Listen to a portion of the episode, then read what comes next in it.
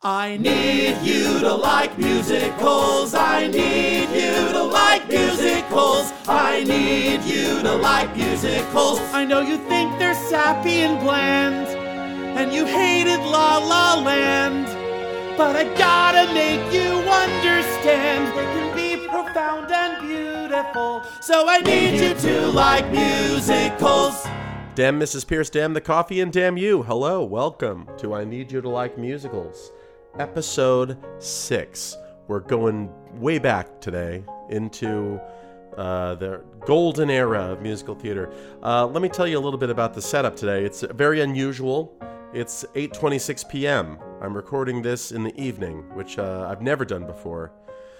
Now, the problem with this is my little podcast, my pre-podcast ritual involves the rapid consumption of an energy drink. It's just sort of a thing that I've put into place since the beginning. And to make matters worse, I did take my dose of Adderall today at noon, later than usual. So I am not planning on getting any kind of sleep this evening, even though I have to get up early for school in the morning. We'll see how this all shakes out. Maybe this will tire me out a little bit. We'll see. Before we get into this week's shows, I would like to share something with you from one of my many pandemic shelter-at-home projects.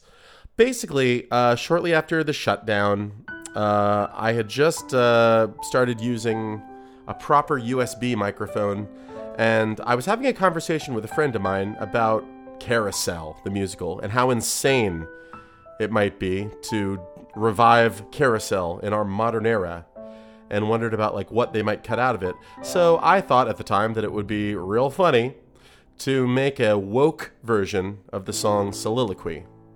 And I'd like to share a little of it. Not the whole thing. It's a abbreviated version of the very long song Soliloquy. But this is what that would sound like, the woke version.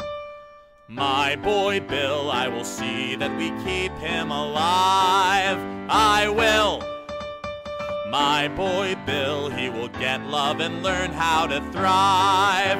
Will Bill, like a tree, he'll thrive with his heart so full. He'll decide just what he wants to be. And you won't see nobody pressure him into toxic masculinity. No right-wing conservative, regressive, chauvinist bastard will bully him. Wait a minute. What if he is a she or a they? I better save money before it comes and learn how to be bourgeois. But I certainly won't turn to violence or break the law. I'll learn and listen and search for books with advice for expectant dads. I probably should stop hitting Julie, 'cause domestic violence is bad.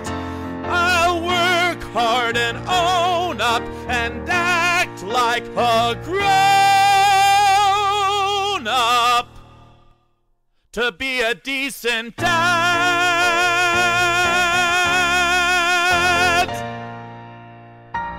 No need to thank me. That was the woke version of Soliloquy. Back to the matter at hand.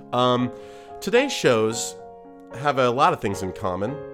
They're from roughly the same time period. I mean, they were on Broadway in roughly the same time period. But today's shows are both very mean towards womankind. I feel like I will be able to talk about this without sounding like a white knight posturing male feminist. If I don't succeed at that, I'm sure you will let me know, podcast audience. That's the one thing I love so much about the audience of I Need You to Like Musicals is the dialogue that we have, you know. So anyway, before we do that, I want to get to some news. Here we are. So this is not really news. It's news to me. I was late to the party on this. There is, if you're not familiar with this, maybe it'll be news to you, and you'll love it as much as I'm loving it. There is an Instagram account called Sondheim Letters. And for those of you who don't know, the great Stephen Sondheim, who died in late 2021, was an avid letter writer and letter responder to. He responded to pretty much anyone who ever wrote him a letter. So there is an Instagram account devoted to screenshots of or pictures of letters, and they all look like they've been written on typewriters, even the ones from like 2015 and so on. And my favorite one so far is a letter written in response to somebody anonymous saying, "Dear so-and-so, I am not the composer of A Chorus Line. Sorry, Stephen Sondheim." So he even deigns to answer ridiculous letters, apparently, or did. He's no longer with us. So that's our news for today, Sondheim Letters. That's all we got. Let's get into our shows.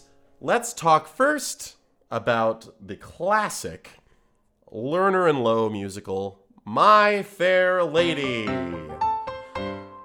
I saw My Fair Lady. I sort of enjoyed it.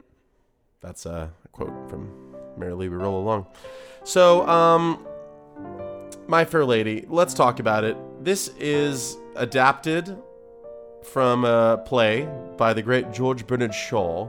But to really get to the bottom of My Fair Lady, we have to go back even earlier than that. We have to go back to ancient Greece and the myth of Pygmalion and Galatea. There's a nice painting of this by somebody who does paintings, or did paintings at some point in the course of human events. Pygmalion is a sculptor who falls in love with his own sculpture, Galatea. And around the turn of the century in England, the turn of the last century, do you say that? If it's, okay, the 1800s into the 1900s. Let's not fuck around here. This myth, for whatever reason, was very popular in England around that time. There are a lot of versions of that being adapted. Gilbert and Sullivan took a crack at it. So did a bunch of other playwrights in England. So George Bernard Shaw, he takes it upon himself to write a play called Pygmalion. But he makes it about a sort of phonetics professor, a dialectician named Henry Higgins, who crafts, molds his own sculpture in the form of a low-born Cockney woman, teaching her to speak beautifully, and then presenting her to, you've all seen My Fair Lady. Why am I even going on and on? He writes this play. He starts writing it in 1912. And listen, I'm going to tell him the same thing that I told the residents of River City in Music Man. Stay off the Titanic. It's not a good idea. It's not going to end well. There aren't enough lifeboats. Let's go ahead and stay home. Don't go to New York and then England. I think that's how it works, right? It started in New York. I don't remember. Here's the thing about Pygmalion by George Bernard Shaw. I've read it. I was curious enough about Pygmalion in middle school to read it. That's impressive, right? It goes down smooth because the lion's share of the dialogue in Pygmalion is in My Fair Lady. So if you're already a devotee of My Fair Lady, reading Pygmalion is a breeze, because you're just reading what you've heard many times in the motion picture or in the musical or and so on. The primary differences between Pygmalion and My Fair Lady are, well, first of all, the ending, which we'll talk about later, maybe when we get to the end of the story here. But also, I think the Eynsford-Hills are very different in the Shaw play. In the musical, you get the sense that Freddy is not like, a successful man. Like, but they are highborn. Like, they're fancy and upper class. He's got very nice top hats on. In the original play, they're described as superficial social climbers eking out a life in quote-unquote genteel poverty. So that whole first scene where they're hailing a cab, it's like they can barely afford that cab. And Freddy is a real loser. He's like too timid to even hail the cab. And so there's that. It's a sort of a middle ground between the Higginses and the Doolittles are the Eynsford-Hills. So the 1956 musical, My Fair Lady, which is the musical we're here to talk about, was written by Alan J. Lerner. He wrote the book and the lyrics. And Frederick Lowe, he wrote the music. Now, their adaptation, they actually were adapting the film adaptation of Pygmalion that was made in 1938 with a screenplay that George Bernard Shaw worked on with the filmmakers. And there are some additions from that that were not in the original play. This is where you get the whole idea of these speech exercises, such as the rain in Spain stayed... I just failed the speech test. The rain in Spain stays mainly in the plain. And, of course, that old favorite, in Hartford, Hereford, and Hampshire, hurricanes hardly ever happen.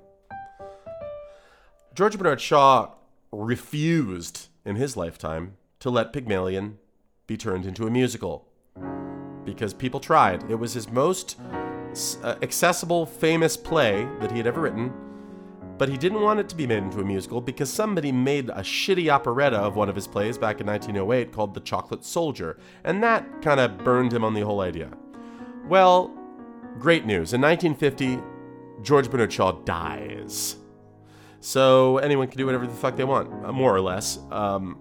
There's an autobiography by Alan J. Lerner where he tells a lot of these stories, and it's called The Street Where I Live. I'm going to tell you something about this book. I've read it.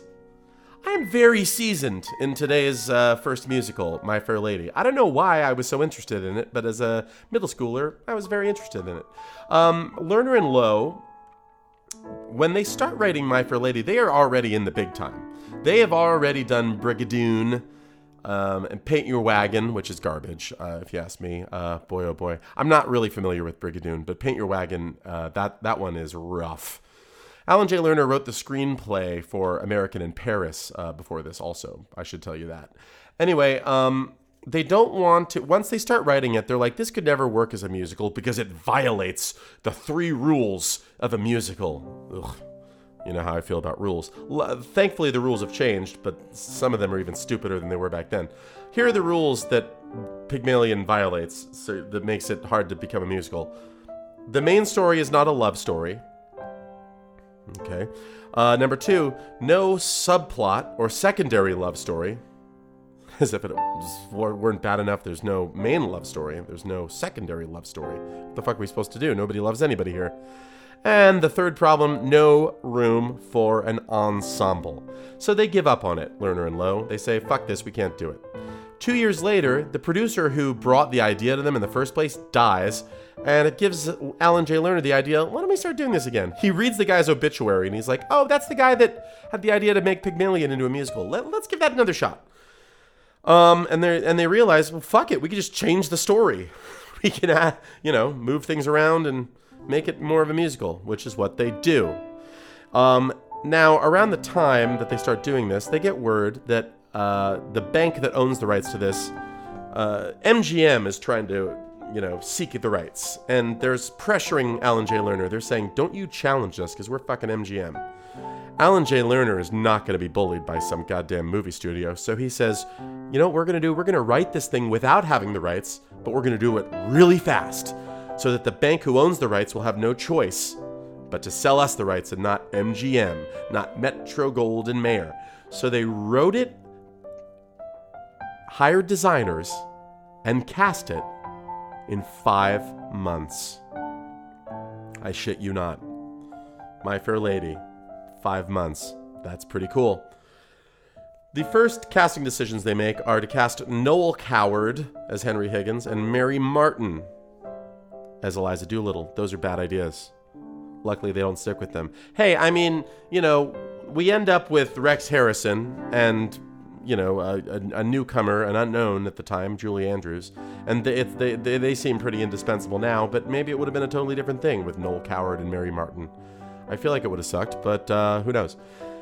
It's a big hit. Everyone calls it the perfect musical. It becomes the longest-running musical up to that point. I think it was beaten by Fiddler on the Roof. Maybe Hello, Dolly. I don't know how it works with revivals. I don't know if you count the revival performances in to the tally for longest running or most performances. Anyway, inevitably, they need to make a Hollywood film out of this thing.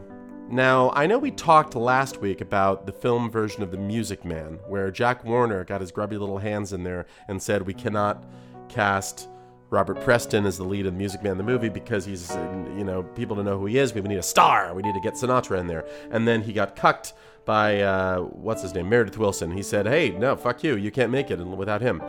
Well, Jack Warner gets his way this time. He wins this particular battle because they want to cast Julie Andrews, and he says, fuck that. No one knows who the fuck Julie Andrews is. Nobody that doesn't live in a fucking walk-up in Soho knows who Julie Andrews is. America doesn't know who she is. I'm not putting her as the lead in the movie. We're going to put Audrey Hepburn in there. She's got star power. So it's quite outrageous, quite a controversy, because Julie Andrews was considered so perfect in the role of Eliza Doolittle that, but she gets the last laugh because that very same year she stars in Mary Pippin? I'd like to see that. That's a nice mashup. Mary Poppins. And she wins the Oscar over what's her name. So anyway, Alan J. Lerner does not like the film. He didn't like it when he saw it. Didn't like the casting. He didn't like the fact that they didn't film it in London, but they filmed it all on the Warner Brothers lot. He thought that was some bullshit. But it was a huge hit. It won 8 Oscars, including Best Picture and Best Actor for Rex Harrison and Best Director for George Cukor.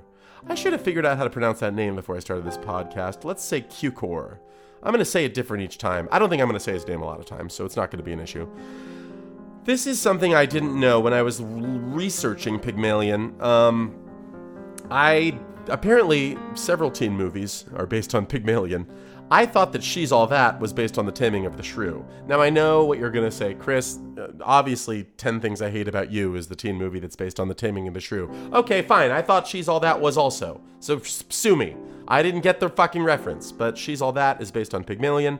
And, of course, way after my time, another teen movie called The Duff, which stands for Designated Ugly Fat Friend. That is also apparently based on Pygmalion, as are several other things.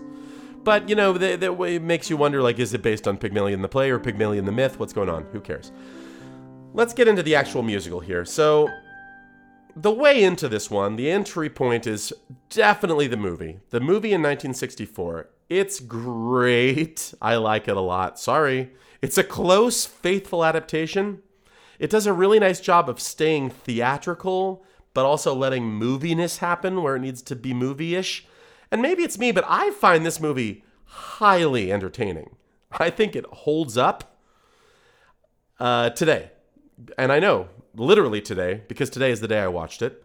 I think it holds up mostly due to the great performances.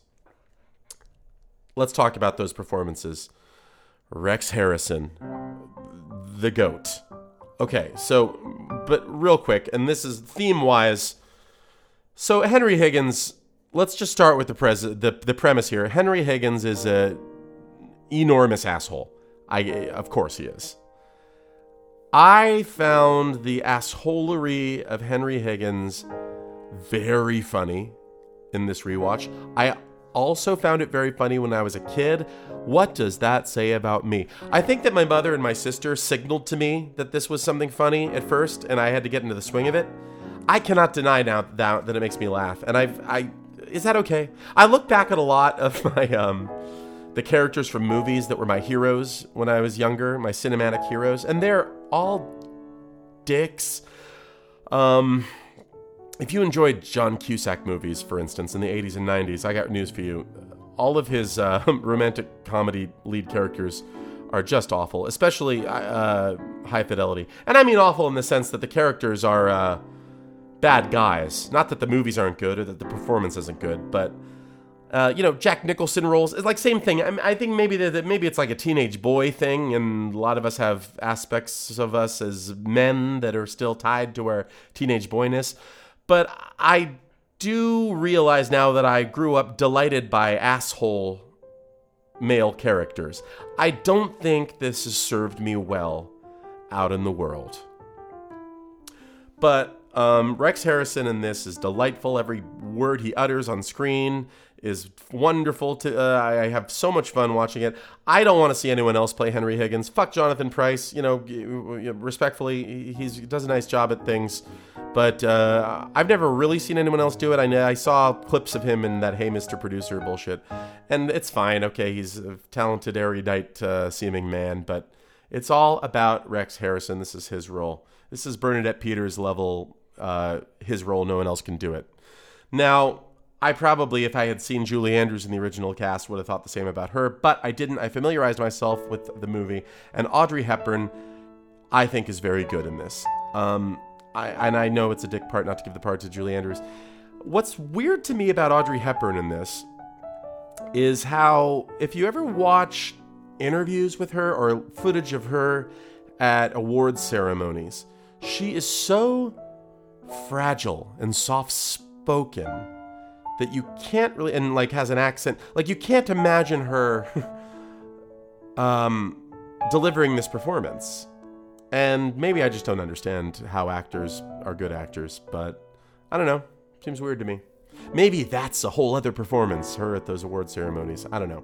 Side note, my aunt played the lead role in this at Hollywood High School in the mid-60s, and a film executive was in the audience and offered her a 3-picture deal.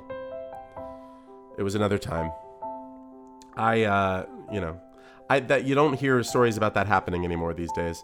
But that always blows my mind every time it comes up because I guess like back then, being in show business, you didn't just assume that everybody you met idealized being in show business.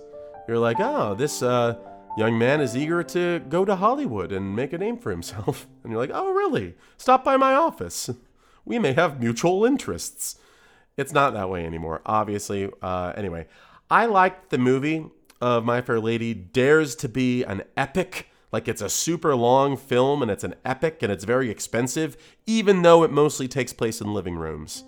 I like that about it. It's a little chamber dramedy, whatever. So let's get into it piece by piece here. It's got the thing that is in all movie musicals from the 60s, where you have to sit through an overture while there are pictures of colors and flowers. Then we see some people in London. We see the poors and the rich people. And we get to Eliza Doolittle. She's got her flowers. And then some guy, while she's talking to Pickering, this old man Pickering, some guy says, there's a man down there on the other side of that pillar taking down every bleeding word you're saying. I didn't know what that meant at first when I first saw this. And then later, what's the commotion? Because she freaks out when she hears this. What's the problem? And someone says, there's a tech taking her down. I don't understand this jargon. I do now. I'm just saying, I didn't know what any of that meant. And then he reveals himself to be Henry Higgins, and he's a speechologist. I don't know what the fuck his job title is. I've used like 3 already. He's a fucking phonetics, whatever. He's a dialectician. And he does a little party trick with all the people in the street where he can detect where they were all born. And then he gets to Pickering. Oh, where's this guy from? And he names 3, I forget what he says, Oxford, another one, and India. And he can detect this in his voice just because Pickering visited India or spent time there, which is cool. That's impressive. It reminds me of Russell Crowe's character in The Insider. If you've ever seen that movie, that's a great movie, The Insider, about the 60 Minutes thing with the guy, the cigarette whistleblower. He has a weird accent in that movie where he's kind of Southern, but also not Southern. And I heard Russell Crowe talking about this recently. It was because in researching this guy, like the real guy he was portraying, this guy like was born in the South, but spent time in Manhattan and then spent time in Japan. So it's like he's got this weird hybrid accent that does all of those. So Henry Higgins would have had a field day with whatever his character... Jeffrey Wigand! Oh, man, I've seen The Insider a lot of times. I know the name of the character. Jeffrey Wigand should have sat down with Henry Higgins. We should have seen if Henry Higgins could have figured that one out. Henry Higgins sings a song called Why Can't the English Teach Their Children How to Speak? And... I guess one question that this song raises is like, why is this such a bad thing that there's all this variation? Is that obvious? I mean, it's people understand it now and accept it now, but later on, like when he meets Alfred Doolittle, he's kind of impressed by his native wood notes wild in the way that he speaks. I'm willing to tell you, I'm wanting to tell you, I'm waiting to tell you. His natural native rhetoric. So why would he want to get rid of that? If he's so charmed by it in Alfred Doolittle, you would think that a guy that studies different dialects would not want to blow them all up and make everybody speak the same. Kind of a paradox. Here's a fun behind-the-scenes fact. Rex Harrison may have been an asshole in real life, and a few things point to this. One of these, this is actually kind of cool. It's a bad example of that. He refused to pre-record his singing, or his speak singing, rather. He really, he led the way for dads who say, like, oh, I can kind of sing, but Rex Harrison doesn't sing, so I can just talk my way through the song. He talks his way through many of these songs, although he is able to carry a tune when he wants to. But he would not pre-record his songs because he said he never did a song the same way twice. You know, he needed to riff and do it his own way. So he was adamant about this, so they put a wireless mic on him. I love that. It works. I think it's great. They should do that in more movie musicals. There's a lot of movie musicals where it just really looks like a lip sync situation. But it doesn't look that way here, and it sounds good. It sounds authentic. I like it. The song Wouldn't It Be Loverly is a big hit from the show. I do wonder, and please understand that I may be wrong about this and about absolutely everything that I say, that the I Want of this song, it's a musical theater I Want song, does seem to be colored a bit by American class mobility mentality. That's another thing. Alan J. Lerner is American. He is not British. And one of the differences between class in America and class in the United Kingdom is that in America, we think that we can work our way up Horatio Alger style, whereas there is more working class pride in England. So this idea of this song where, well, really, all that Eliza is really asking for is a room with a little bit of fucking heat and someone to hang out with. So it's actually not that big of a... And her big goal is to work in a florist's shop. Like, she's not trying to be president of the United fucking States, or the queen. Jesus. She's not trying to be queen. She's just trying to get a little extra cheese on her Whopper, to quote Chris Rock. Anyway, where was I? Wouldn't It Be Loverly? It's very catchy. Now, Audrey Hepburn is not doing her own singing. This is well known, well documented. Her songs are sung by Marnie Nixon, who was the ghost singer of the 20th century.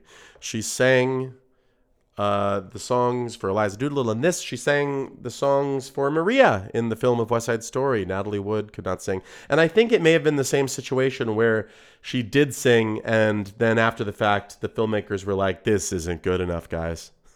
And they couldn't do the trick that they do now with, or that they did 20 years ago with Ewan McGregor's voice, where they tune the shit out of it, where it sounds like an alien. They just said, we got to have some lady sing over her. This sounds like shit. Also, The King and I. She sang for the lady in The King and I. I forget what that actress's name is, but there you go. Alfred Doolittle comes on the scene, her father, wearing a very strange hat. My girlfriend remembered that hat very well. My girlfriend, this is the one musical that my girlfriend came to the relationship with it already under her belt. She watched this movie a lot as a child, and so it was fun to see her sing along to some of the songs. She's fascinated by the hat that Alfred Doolittle wears, and if you look it up, it's in the original Shaw. It's a hat that a dustman wears. It covers his neck and his shoulders, because a dustman that's up there in a chimney, he certainly doesn't want to get dust on his neck and shoulders. I mean, his chest, who cares? And his face, you know, that's a mark of pride, but please not on the neck and shoulders. How will we ever get it off? I'm editorializing a little bit there. I don't know if that's all true. The movie does a thing, I'm not sure if they do in the play, it's very theatrical, but it looks very cool in the movie, where they populate the streets in those three groups, like one at a time, where a bunch of people come on, and then freeze, and then a bunch more people come on, and then freeze, and it does not seem to be movie freeze framing, but the actual people pretending to be frozen, a la The Truman Show. And I don't know. I like it. There may be a lot of aspects of this movie that I like because I grew up watching it so many times. These are clearly friendlier London streets than the ones that we saw in Oliver a few weeks ago. And this is a nice Who Will Buy This Wonderful Morning, but we don't have to suffer through that endless song. The flowers look so fucking fake. I didn't notice that till watching it this time. If you ever watch the movie of My Fair Lady, check out the stems of the flowers, and you tell me those are real flowers and not plastic fucking flowers. We finally get into the home of Henry Higgins, which is gorgeous, and it's exactly how I idealize my own dream home. I would love to live in Henry Higgins's house. I also I love the work that Higgins does in phonetics and vowels. I love all of the little phonographs he has everywhere, the machines, the thing that he does with, you do the H's into the thing, and then the flame and the mirror. This is my dream life. I want to be Henry Higgins, except preferably with some Wi-Fi. If we could work that out, if I could have Henry Higgins's house, at least his study and his library. I just want that.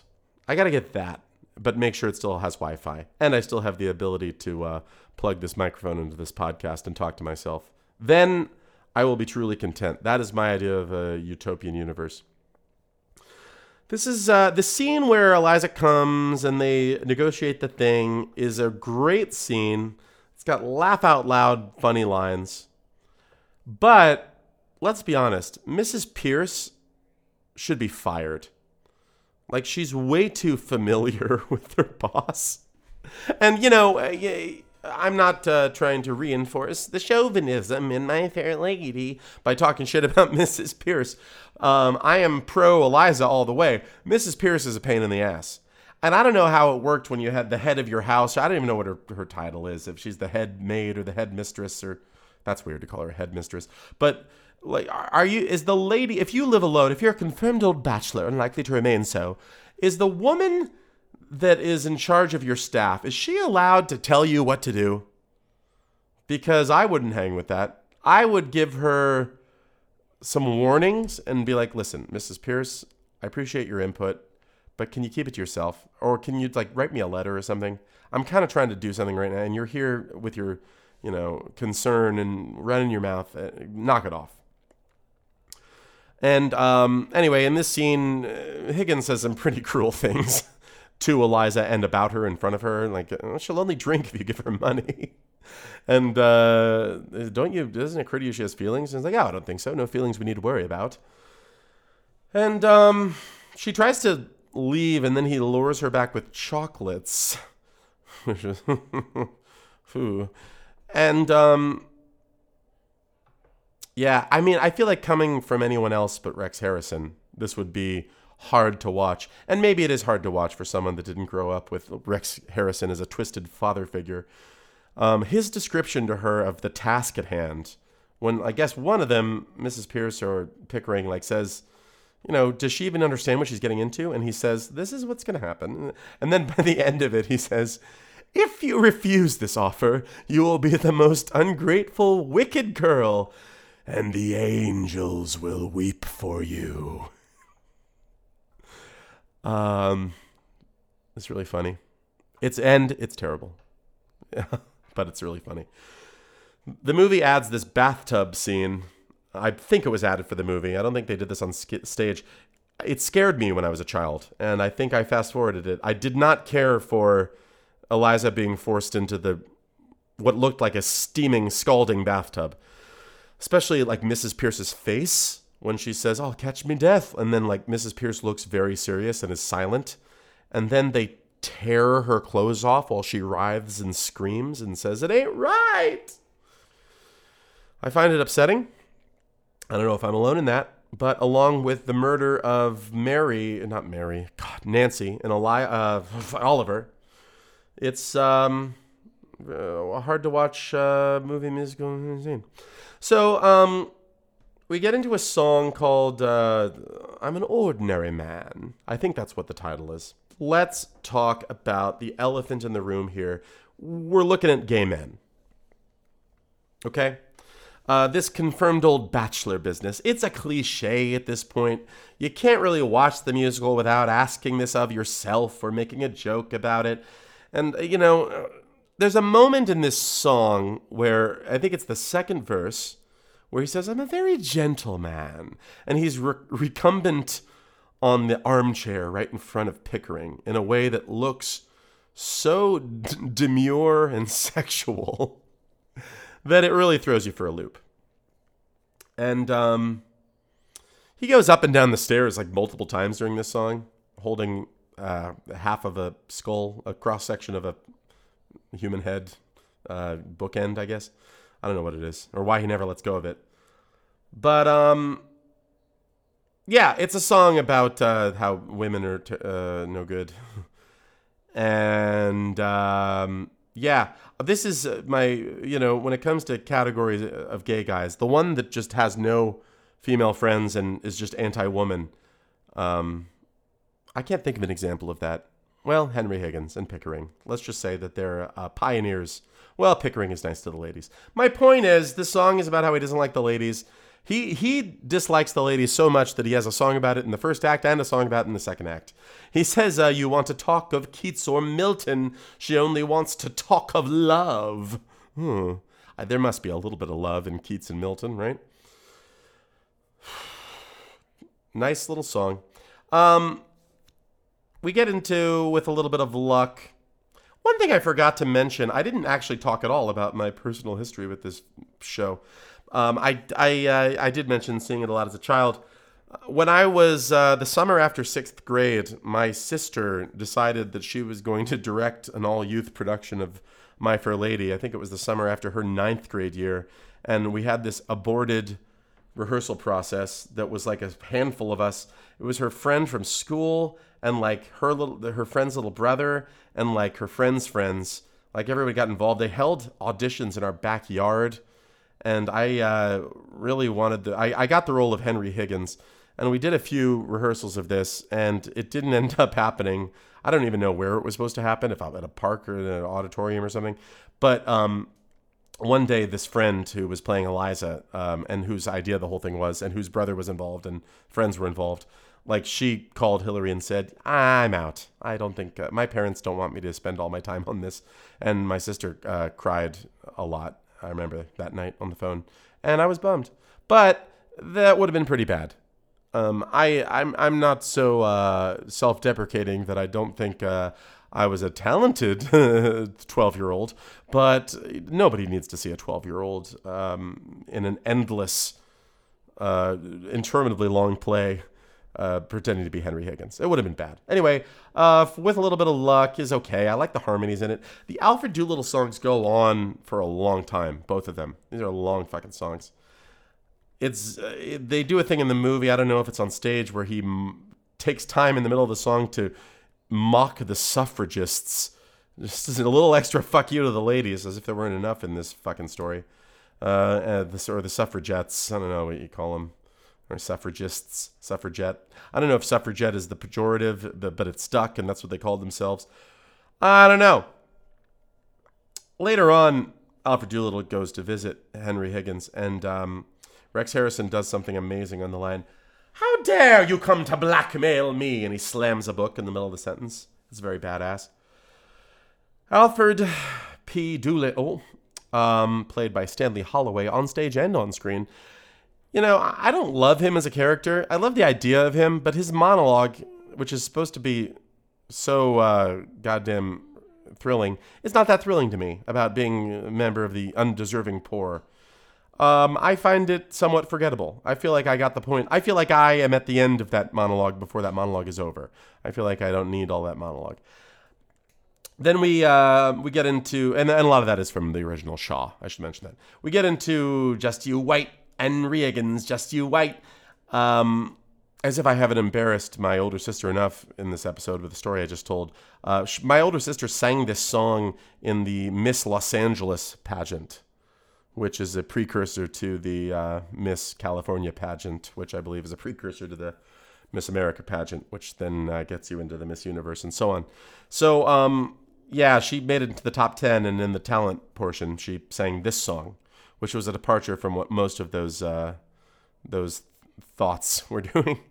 See, it's not my fault, guys. I just watched My Fair Lady and Carousel, and so I'm a chauvinist, but it's temporary. It'll be gone by tomorrow.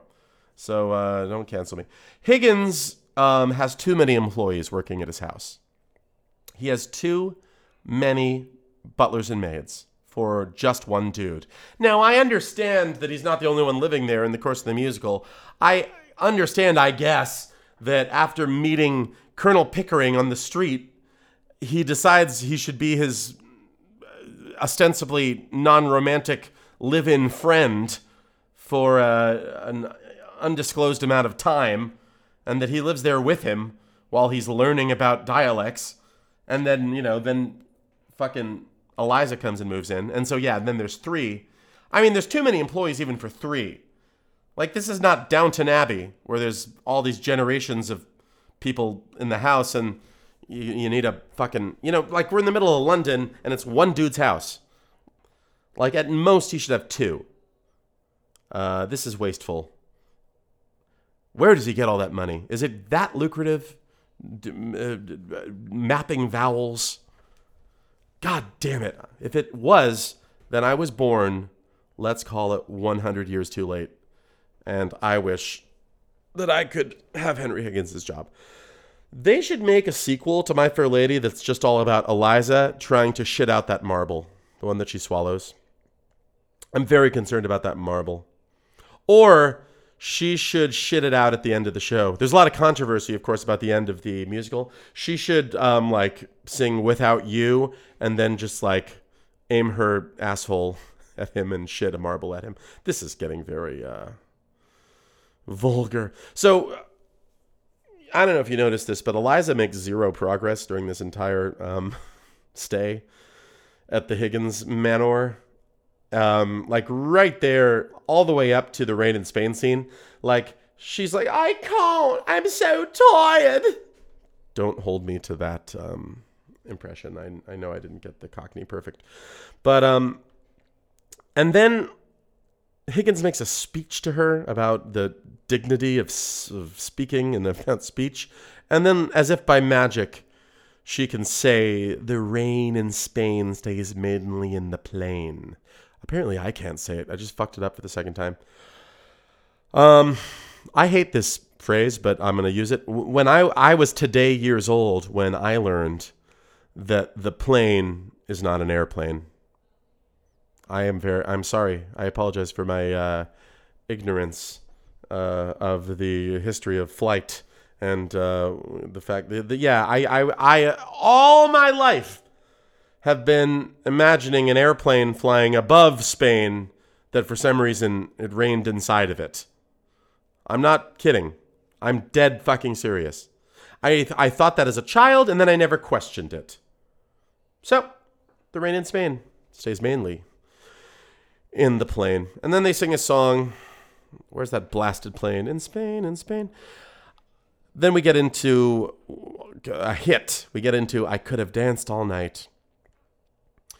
That's a song that I went into watching this for the first time. I went into it knowing that song already. And I remember thinking, wait, that's when that song is from this?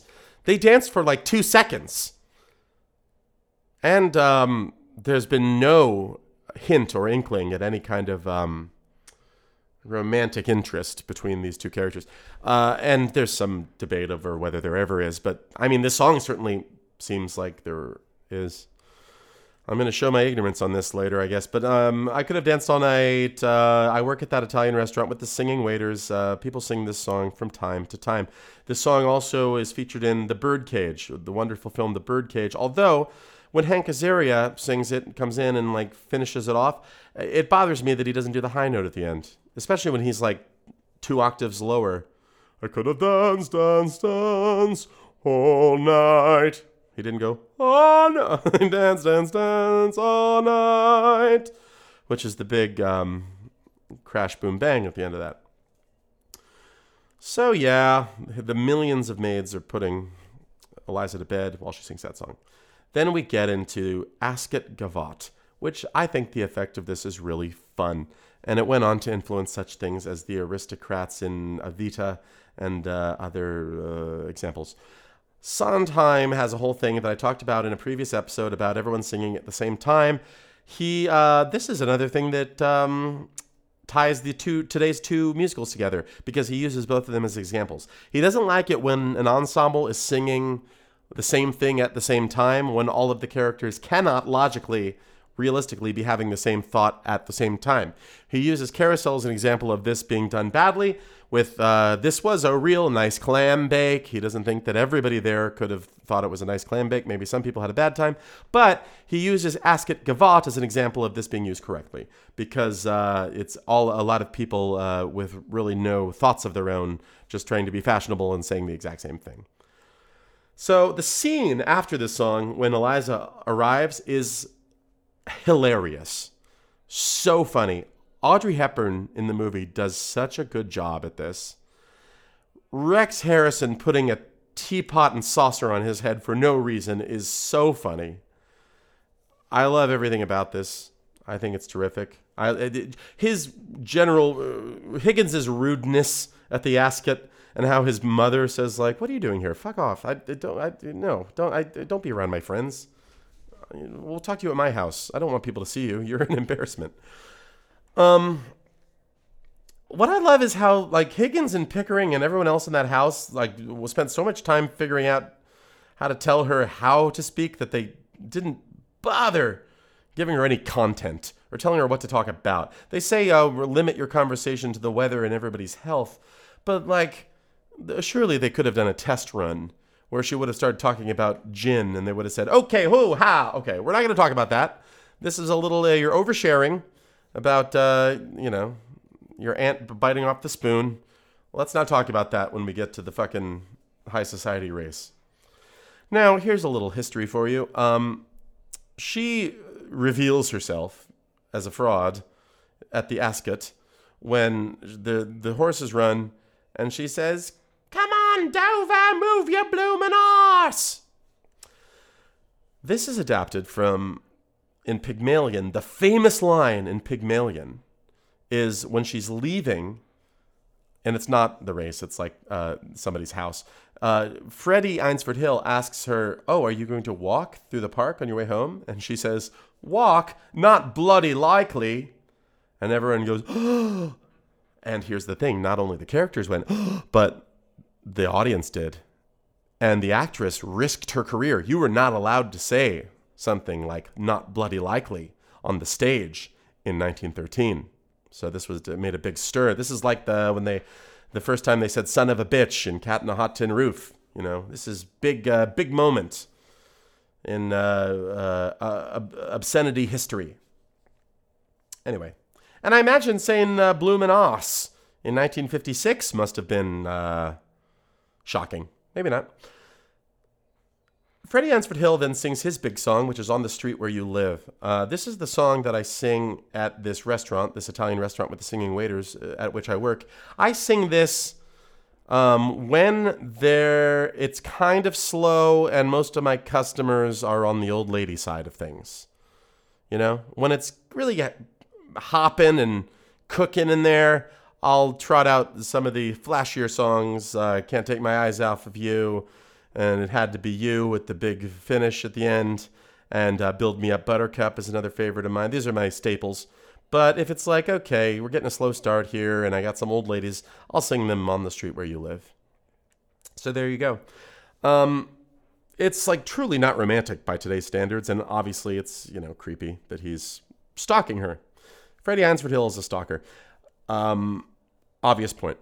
Zoltan Karpathy. They eventually, okay, I skipped a lot. They eventually make it to the, what's it called? The embassy ball. And Theodore Bickel plays Zoltan Karpathy, this Hungarian prick that was an old student of whatever. This actor, Theodore Bickel, was also a singer-songwriter and activist in the 60s, and he had some sort of connection to my mother's theater company, Theater East. He was like maybe a founding member, I don't know, but he was like, his headshot was up there on the board. And Theater East, by the way, if you're familiar with the layout of Los Angeles and specifically Studio City, that was a theater in the 90s that was upstairs from Jerry's Famous Deli and the bowling alley. And that was really where I was bit by the theater bug because my mom did a lot of theater there. She wrote some plays and she acted in some plays. And after school, we would go with her and do our homework while she rehearsed. And I was spellbound and mesmerized watching those rehearsals. I was like super into it.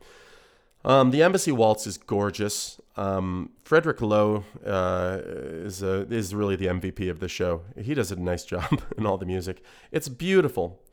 And you know what else is beautiful? The Carousel Waltz. We'll talk about that later. This is that'd be a nice double bill. Do the Embassy Waltz and the Carousel Waltz. Eliza dances with the Prince of Transylvania, and luckily for her, she's wearing jewelry that is sort of like a neck cage, because we know about these guys from Transylvania. That's a joke I came up with watching it this very evening. There's a different act break in the movie than there is in the play. In the movie, they do a little intermission and an entr'acte right before the embassy ball. In the play, the intermission happens after the embassy ball, which really front loads the first act, I think. I mean, the movie does anyway, but anyway, the second act is full of book scenes, really. And that suits me fine because I love the book scenes because they're good.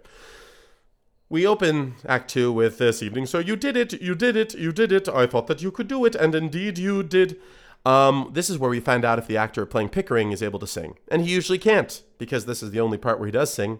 And he's just sort of supposed to be a jolly old man that follows around, and he's like the good cop to Higgins's bad cop.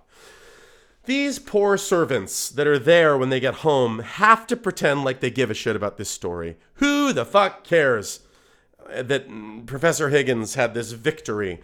I feel sorry for these servants, especially because they had to stay up and not get any sleep during all of those lessons. And this whole song and scene is very Shakespearean in the sense that it tells the story of a big thing that happened off stage that it doesn't show. And you would think a film would go ahead and show you that what actually happened rather than having a song telling the audience what happened. But it didn't, and I'm not mad at it. But again, maybe just because I grew up with it. I'm used to it. There's a rhyme in here that's kind of outrageous, but I'm not mad at it. Every time we looked around, there he was, that hairy hound from Budapest. Never leaving us alone, never have I ever known a ruder pest. I can't help but like that, even though I know it's outrageous. However, there is a rhyme later on that I am mad at, and I'm going to say it for you right now. Her English is too good, he said. Shit. Her English is... Give me a second. Damn it. Her English is too good, he said. That clearly indicates that she is foreign. Whereas others are instructed in their native language, English people orin. Orin. I don't like it. Go fuck yourself. Now, there's an added section in the movie that was originally in the Broadway show, but Rex Harrison refused to sing it. He said, fuck this. I don't like this section. I'm not going to sound like an idiot. And it's right after the Hungarian, she is a princess. And it's something like, her blood, he said, is bluer than the Danube is or ever was. Royalty is absolutely written on her face. She thought that I was taken in, but actually I never was. How could she deceive another member of her race? I know each language on the map, said he, and she's as Hungarian as the first Hungarian Rhapsody. I did that all from memory. You're welcome. Now, like I said, I don't know what the fuck Rex Harrison's problem was with that passage, because it's not bad, but he refused to do it. But when they made the film, George Cukor, I knew I'd get around to saying it again, the director, he threatened to walk off if he didn't do it. So these two babies had a big fight about it, and the director won, so it was back in. And it's fine.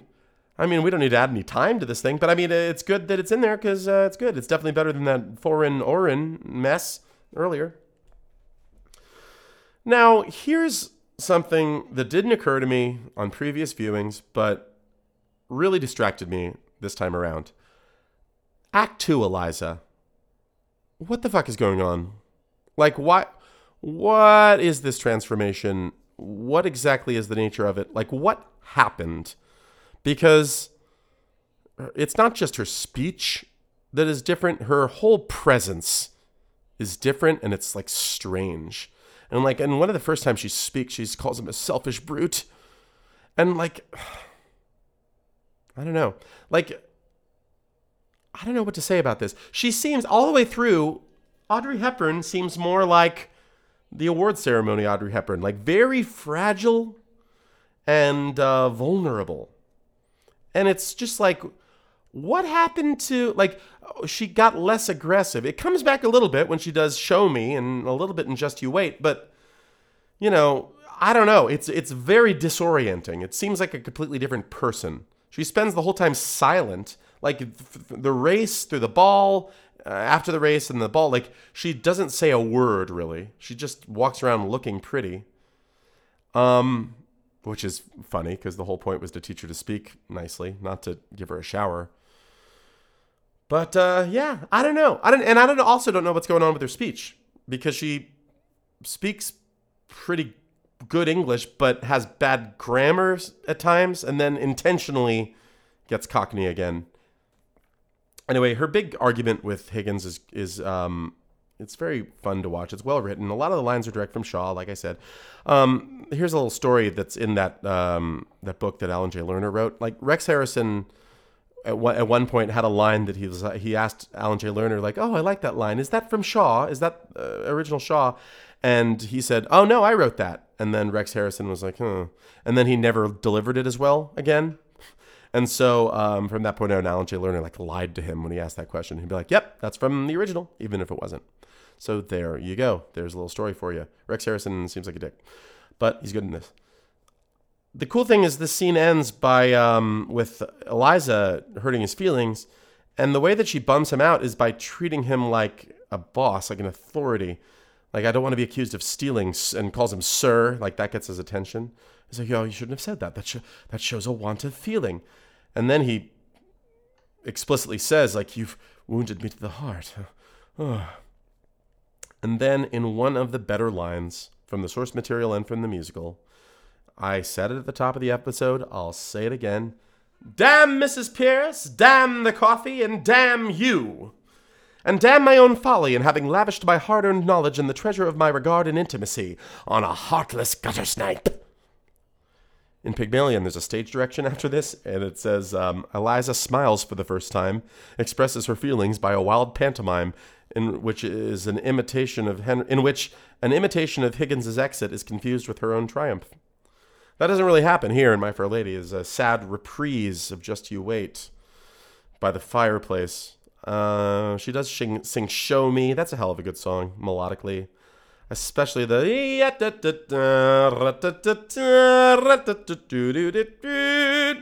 It does start with Freddy doing a little intro with purple lyrics, but they are purposely purple lyrics.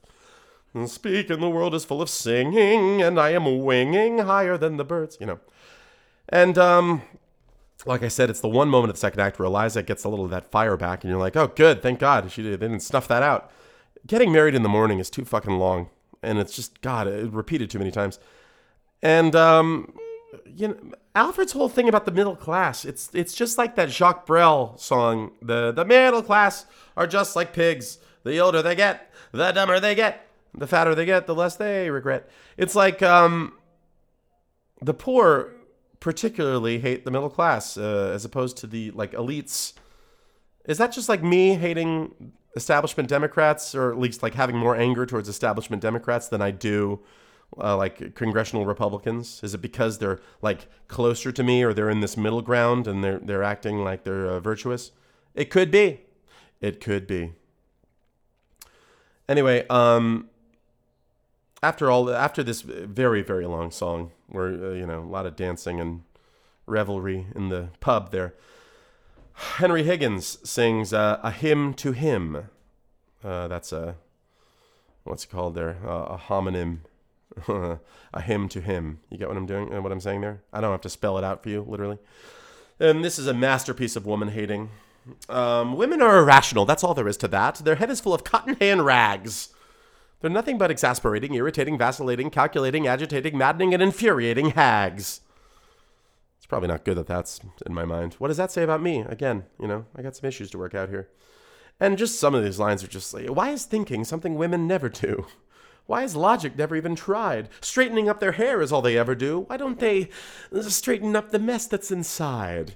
What's really funny in the film is how it's showing Higgins's misogyny, but also like the camera is not really interested in Mrs. Pierce's reaction. He directs the final verse to Mrs. Pierce, saying, "Mrs. Pierce, you're a woman," and then sings a whole other verse, "Why can't a woman be more like a man?" And at no point do we see how Mrs. Pierce feels about what he's saying. Like, it's all just about him having that, and then, like the director is not even curious about how Mrs. Pierce feels about it. And you know I don't like Mrs. Pierce, but, you know, I think she deserves to at least be like, "Hey, this is a shitty thing to say. I quit." You can't quit, Mrs. Pierce, because you're fired. You have been too mouthy this whole time. He goes to his mom's house, and there are some sick burns from his mother.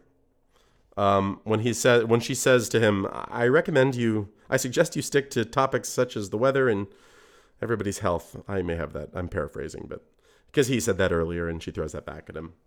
Henry Higgins' mother, is a real badass. And then this whole argument is, you know, I think that now I'm a little older. There are like lines in this that I appreciate a little bit more. And I'm not trying to defend Henry Higgins by any means. I need to keep qualifying this. But when he says he treats a duchess as if she were a flower girl, it's true. He's he treats everybody like shit. We see it happen. Not even just all the women. Like, he treats Zoltan Kopathi like shit. He says, "Who the devil are you?" He doesn't even know who he is yet, and he's like, "Why? What's all that? What are all those trinkets hanging off of you? Why don't you cut your hair?"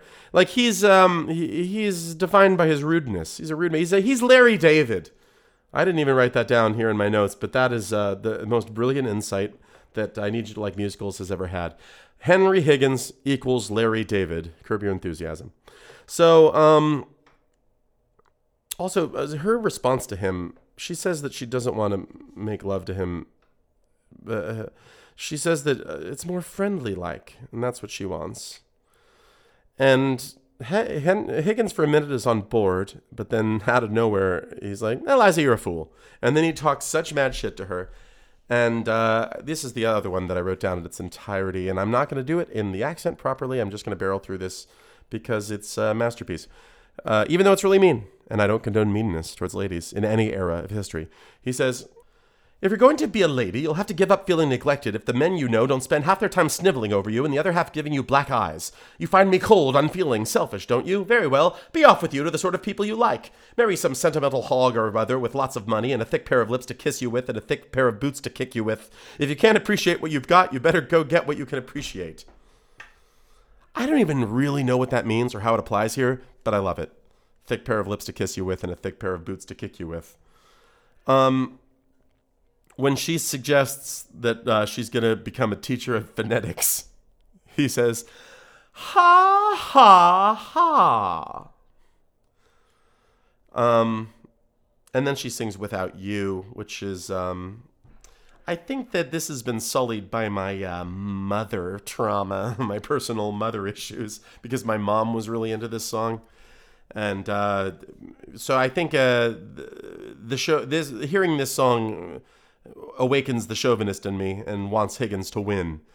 And of course he doesn't win this one. He gets owned, but then he goes out... out on the street, but not before calling Eliza an owl sickened by a few days of his sunshine, which I intend to use in my daily life whenever I can. It's going to be my 2024 New Year's resolution to tell people that they are owls sickened by a few days of my sunshine. The song in the sequence of "I've grown accustomed to her face," I think that my father's love of this song may hold the key to what makes me sympathize with Higgins. The first time I watched this all the way through, I was watching it with him late into the night, and he fell asleep on the couch, and I said, like, "Dad, do you want to get up and go to bed?" You know, I was the parent in that situation, which was not like a common thing in my house, but just in that case, my dad fell asleep before I did. And I was like, "Yeah, we get up, go to bed." And he's like, No, I want to stay up for when he goes, "Damn, damn, damn, damn." That's my dad's favorite part. And so I think when I hear this song, "I've grown accustomed to her face," it does remind me of my late father because he liked it, but also, like, My dad, he was a lawyer, and he was a guy that wore a suit and tie every day of his life. And he was a very, he was very much, he came from humble beginnings, son of a mailman, but he was the embodiment of an upper-class man who ate salmon and had a pocket square. And there was certainly some risotto on the side with that salmon. I cannot fail to mention the risotto. But, and there's something about, if you grow up with sort of a, what's the word? Not countercultural, but if you grow up liking edgy shit, your enemy as a liberal edgy person is that guy. But that was my dad, and I think that that's why, as evil as one of those guys is, for instance a Mitch McConnell who has done profoundly evil things, I have a hard time not thinking of him also as a grandpa. As somebody's grandpa, and then feeling sad for him. And the way that Henry Higgins is sad, and I've grown accustomed to her face, makes me sympathize with him at the end. And sorry, ladies. I don't want him to get his way. And here's the bad news. He gets his way. The ending of My Fair Lady is a perversion of the George Bernard Shaw original ending. In this version, she comes back, and he looks happy. He says, "Eliza, where the devil are my slippers?" And then she looks, she understands, and that's in the end. George Bernard Shaw fought hard against productions of this, revivals of this, trying to give it a happy ending and to subtly change it to give it a happy ending. He went so far as to publish a postscript on this. When the script was published for general consumption, he wrote a thing called What Happens Next that explains that she marries Freddy and that needs to happen. And he connects it to the original Greek myth of Pygmalion and Galatea, and that the sculpture needs to walk away from the sculptor. Everything sucks at the end. He talks about what likely happens in her life with Freddy, which is not too far off from what the musical version of Higgins describes in that final song. They're in the wretched little flat above a store. She does all the work for him because he's not cut out for work. Because there's something wrong with Freddy. He's not right in the head. Now I'm going to tell you something else. They did a revival of My Fair Lady recently, and they changed the ending back, but not exactly. I think. I haven't seen it, so I don't know. I just read about it, and sorry for the spoiler. Well, no one's going to see it. It's not on fucking Broadway anymore, and the tour isn't even on anymore. She walks out, basically. And I think, this is my guess, and it's based on things I've read. It's not based on anything I actually know. I think that it's more of a Me Too movement-friendly fuck you when she walks out. I think that she's I don't know. She just says, fuck your slippers and leads. They didn't add any lines, I don't think. She just walks out. It's similar to what they did at the end of A Little Night Music when I saw it recently at the Pasadena Playhouse, because Charlotte gets a pretty sexist ending where she goes back to this guy that's been horrible to her. And in that production, even though she goes back to him, they have her slug him. And it's sort of a clever half measure to not change the original that was written by people that are dead of a piece that is beloved, but add a little acknowledgement to your audience at the end. Times have changed, and this, okay, here you go, everybody. We realize that times have changed. I don't really have an opinion about this. People are mad that they changed the ending for the revival, but it's it's already a changed ending. So who cares? I feel her having any warm feelings for Higgins are not really earned in the first place. I feel her singing I Could Have Danced All Night is weird. He treats her like shit all the way through and shows her no kindness at all, except by way of clothes and chocolates. So, anyway, final thoughts. My Fair Lady, this musical is thoroughly watchable to me, and I think it's because of the performances, partly because of the nostalgia, And the writing and the way that it incorporates passages from Shaw, and it's always nice to, you know, hear a master of the English language and something that's really old and written in its original language. So there you go, Shaw. They really like him over there across the pond. And the turns of phrase, the richness of the language, it's great. Is it enlightened? Of course it isn't. Why would it be?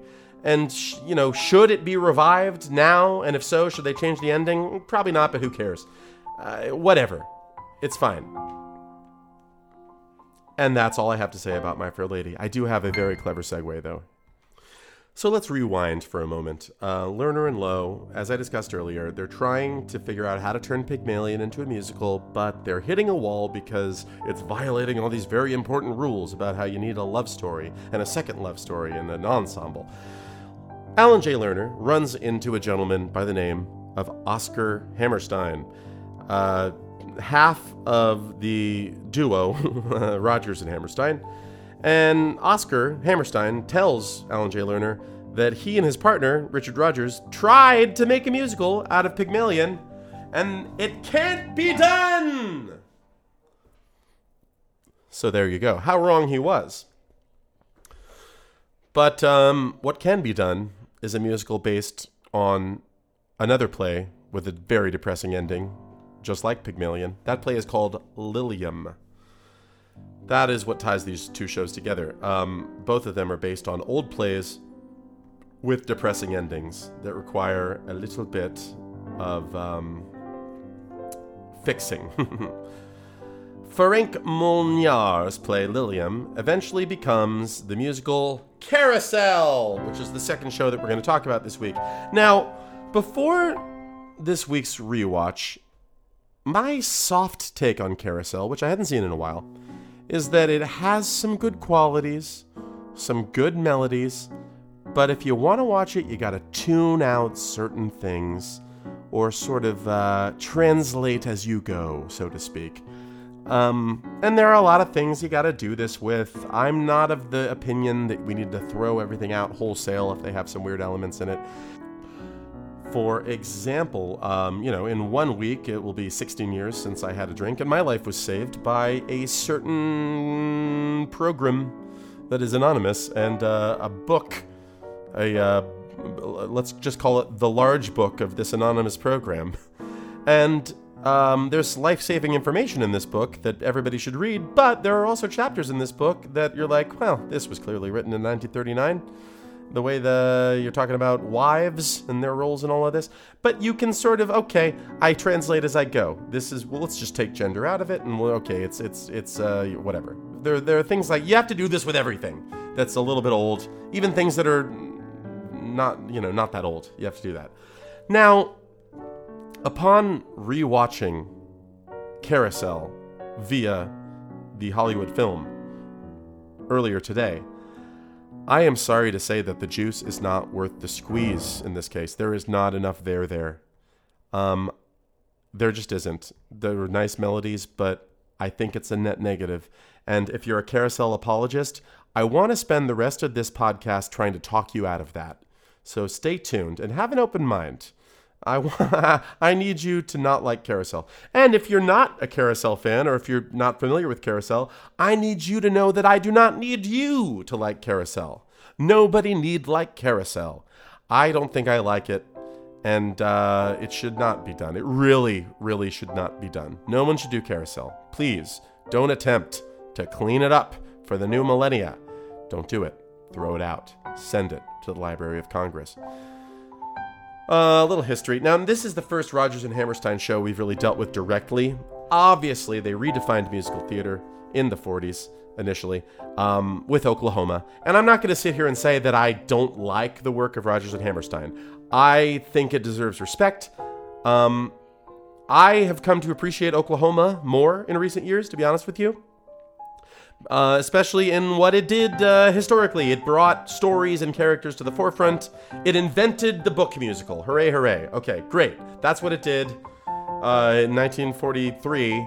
And I think that's a good thing they did that. And I like aspects of it. For instance, the Judd Fry. Like, Judd Fry is pretty fucking dark sad villain that you end up feeling pretty sad for, right? Am I right? Prior to this, Hammerstein, had worked with Jerome Kern on Showboat, which is really the first show that or the first piece of musical theater that is not just fun and games, and it has a story, and it's an integrated musical is what they called that for a while. And of course, Richard Rodgers, he had a career before he started working with Oscar Hammerstein. He worked with Hart, Lorenz Hart. He wrote Pal Joey and Babes in Arms and shit like that. So they get together, they have the biggest hit in the fucking world with Oklahoma, and Carousel is their sophomore effort. They're like, okay, let's not pretend that we're going to match the fucking seismic popularity of our last show, but let's do something. And they adapt the play Lilium by Molière from Budapest. That hairy hound from Budapest, Ferenc Molière. See, I'm connecting these shows seamlessly. He wrote a play called Lilium. So anyway, it's very close to what Carousel becomes. The story is very close. The musical is very faithful to the play, except for the ending, which we'll get to later. While they're kicking around ideas, the original idea that they have is to set the show in Louisiana. And he's a Creole guy. And they had just done, of course, a show set in Oklahoma. And they were looking for a new setting. They said, let's try Louisiana. They thought it would be too hard to write lyrics for those types of people because of their insane accents. Because I don't know if you know this. Like, Hammerstein does a thing where he writes out people's lyrics phonetically. Like, fur. And other examples of this. That's the only one coming to mind right now. It's Rodgers who has the idea to set it in New England because he's got a little home in Connecticut, and he thought it'll be fun, sailors and whalers and ladies. And he also has an agenda. He wants to rehabilitate the image of New Englanders because at the time they were seen as Puritans that didn't have any fun at all. He's like, let's show these people having some fun at the clam bake. So there you go. New Englanders can be fun. They're not a glum lot. It was a hit, Carousel. Not the same commercial success as Oklahoma, but over the years, it's gotten revived like crazy all the time. And it is Richard Rodgers' favorite thing he's written. That's important to remember. Maybe it isn't. I don't know. My journey with Carousel, I watched the movie when I was a kid, didn't like it, found it boring and or depressing. But then it was announced that it was going to be the big musical of the year at my high school when I turned junior year.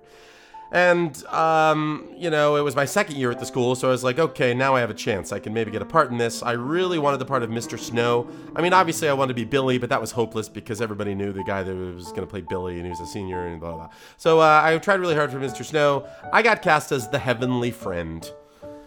And that was fine. Who cares? Fuck it. The guy that got cast as Mr. Snow was more of a Mr. Snow type. And it was communicated to me by adults that I was too handsome to play Mr. Snow. So I took that as a compliment and went about my business. As the Heavenly Friend, I wore an all-white suit as a costume.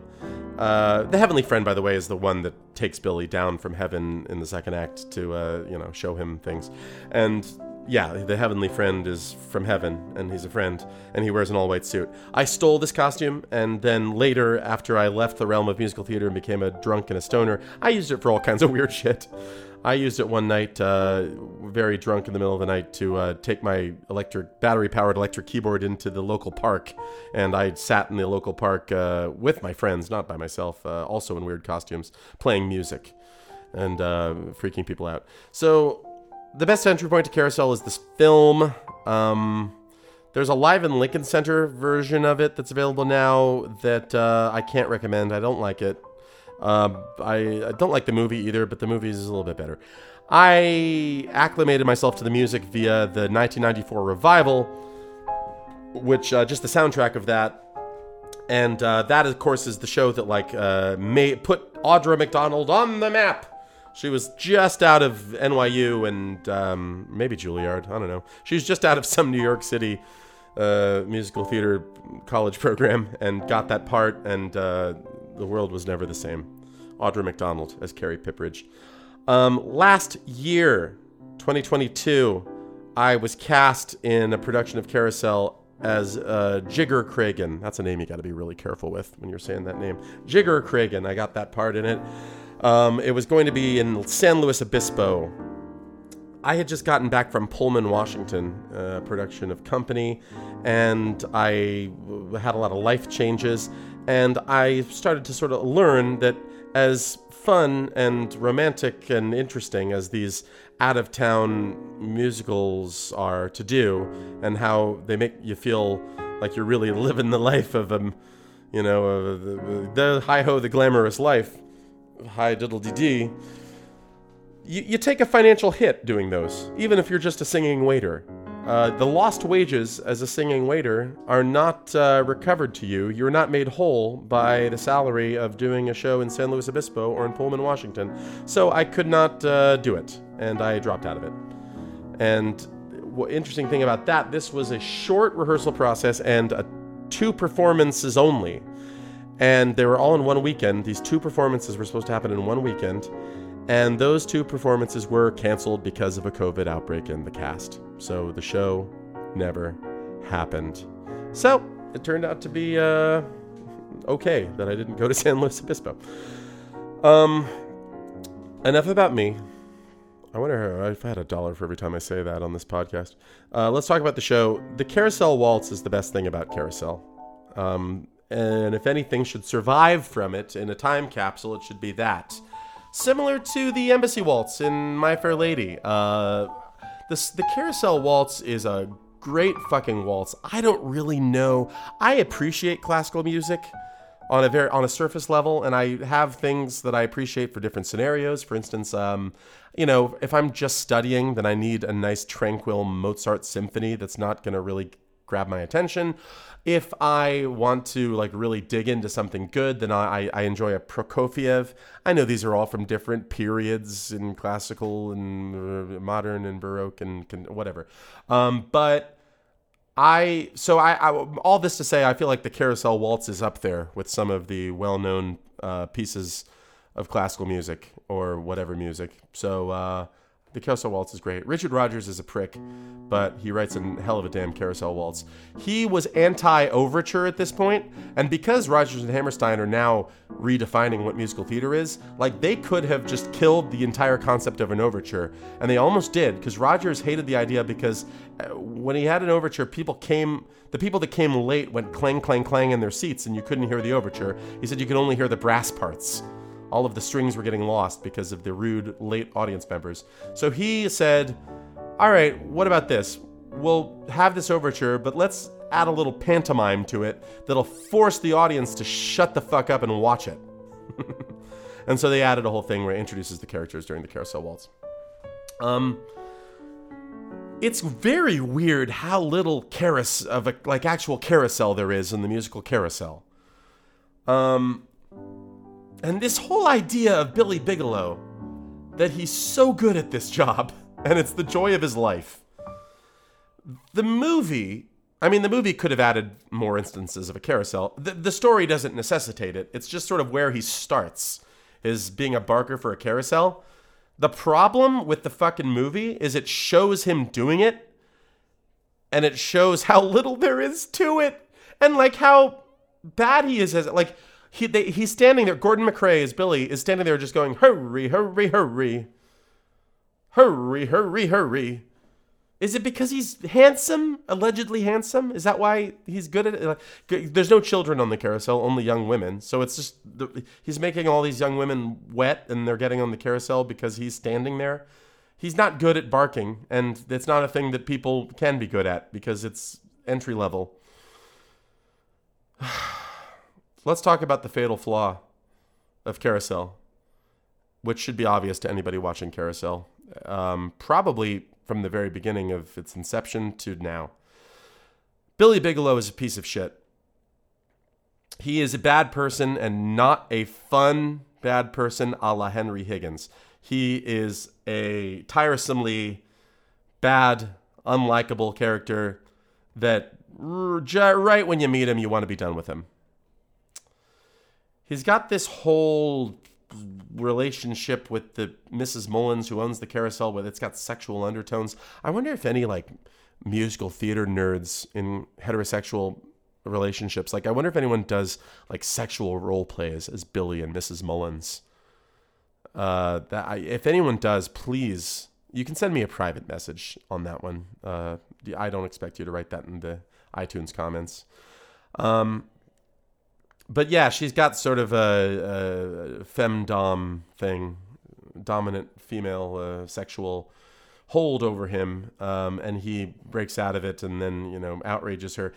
I mean, this is a pretty unfriendly portrayal of a working class man.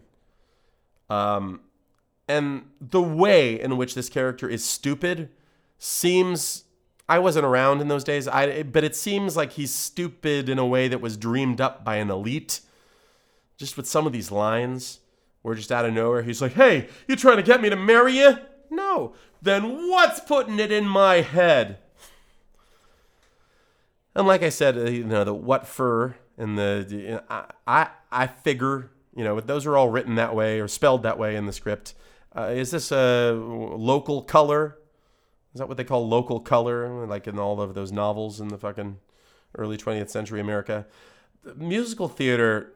particularly early musical theater, but really contemporary musical theater too, it can never quite figure out how to faithfully portray a tough guy. Not in a musical. This is the golden age version. This, you know, all of the guys in this musical that are tough guys, Billy and all these sailors, the way that they hitch up their belts and stand like... I don't know. And like later, I guess maybe like a more contemporary example of this is the fucking guys in Miss Saigon and the shit that they're saying and the ways that they're behaving. The heat is on in Saigon. The girls are hotter in hell. It's just weird and it doesn't seem natural. We get into You're a Queer One, Julie Jordan, cut from the movie, but this is where we introduce this character of Julie, because Julie Jordan is an idealized... It's the selfish man's dream girl. It's the self-centered prick's idea of a good time romance. Because you can treat her like shit, and she's just hypnotized by you.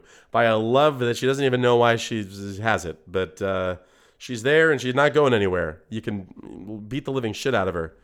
And you shouldn't. You certainly shouldn't. But this is what Julie Jordan has to offer. But only to one guy. And that one guy is Billy Bigelow. And it's very unfortunate. The song Mr. Snow, to me, seems like a speed bump. Because we barely know Carrie at all at this point. And she's telling this long story about this guy. It's not even a story. It's just like a, you know, future plans with this guy.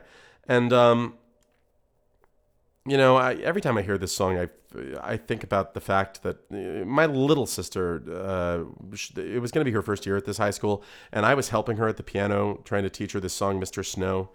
And my mom and my other sister were nearby, like being a peanut gallery. Like she was getting the note wrong. I remember specifically which note. She was singing, his name is Mr. Snow, like resolving it on the root note, the tonic. Rather than the major seventh, the name is Mr. Snow. She's like, his name is Mr. Snow.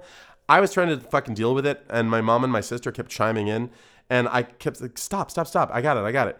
But then my little sister became overwhelmed and started to cry and went to her room, and then like never sang again. And this is something I feel really strongly about. This can be done so easily by someone being clumsy.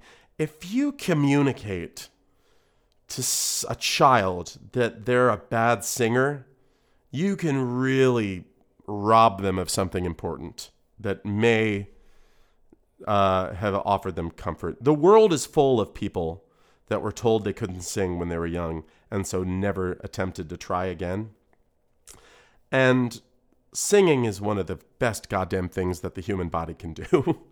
And everybody has a right to do it. So please, if you have any children in your life, even if it is grating to hear them try to sing, you have to fucking hide that and be supportive. I stopped playing the clarinet full stop when a member of my family made a snide comment at a dinner party. And it happens. I feel very strongly about this. I know this is all about cynical jokes, this podcast. But if this podcast accomplishes nothing else, I want to send out a public service announcement. Do not tell children they can't sing. Anyway, whew, Mr. Snow, Audra McDonald, right out of college, star. Mr. Snow, in the Lincoln Center version, Carrie is played by Jesse Mueller, who is fairly recently become kind of a star, a big Broadway star, I think, and Waitress and a couple other things. She really, for the first time, makes me like Carrie Pipridge. She seems like a real fucking like spitfire, and I can kind of get her relationship with Julie. That Carrie is the star of the friendship, and that like she's got all of this personality and panache, and Julie is kind of this non-entity that stares absent-minded at the loom when she's working at the mill. So, yeah, Julie is kind of mentally challenged. And this comes across a little bit on the 90s Revival album because she's kind of, I'm kind of dumb. But in contrast to Jesse Mueller's performance, the lady playing, I don't know her name, but the woman playing Carrie in the movie is a little, doesn't really do this. Like she seems painfully normal. But Jesse Mueller does a nice job. If I Loved You is obviously a top tier song. And it's part of something called the bench scene, which was apparently groundbreaking. People were watching that and they're like, what the fuck's going on? Is this a song? Is this a scene? Is that a reprise of the song that they sang a minute ago? Are they talking now? Now they're singing? This is a new melody? What the fuck is happening? And it's supposed to lend credibility to the Billy and Julie love story throughout. The problem is, God damn it, I don't like Billy. And I don't support this romance. It's stupid. It's nothing he says makes you like him or feel for him in any way. And I'm a guy that's, you know, usually on the side of the underdog. But if the underdog starts growling at the chihuahua, I'm not on his side anymore. The revival of this in 1994, I had of it a recycled, parroted, echoed opinion from my parents, specifically my father. He thought that this was a sign that musical theater was going to hell because the famous bench scene that's all just about the two people in the scene and the song was done in front of an enormous moon. And it was a sign of the fact that musical theater was becoming all about spectacle. And it was right when the Lion King was going to come out. And then it was all just about, flashy, expensive shit. Now, one element of the show that I hate almost as much as I hate the character of Billy Bigelow is the ensemble. I hate the ensemble in this show. The people that sing in the ensemble are the stupidest assholes that get excited about the stupidest shit, like clam bakes and the month of June occurring in the same place that it does every year, every 12 months, June. They're singing and dancing about it forever. And it seems like it's there. Like it could allow for a contrast.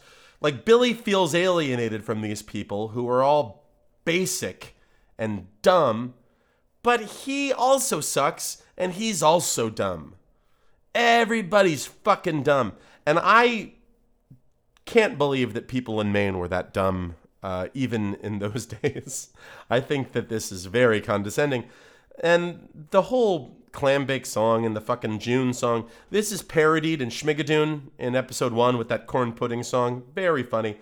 The most annoying part about this ensemble is when they do the man-woman back and forth convo, where it's just the sailors have this cheerful, whimsical masculinity.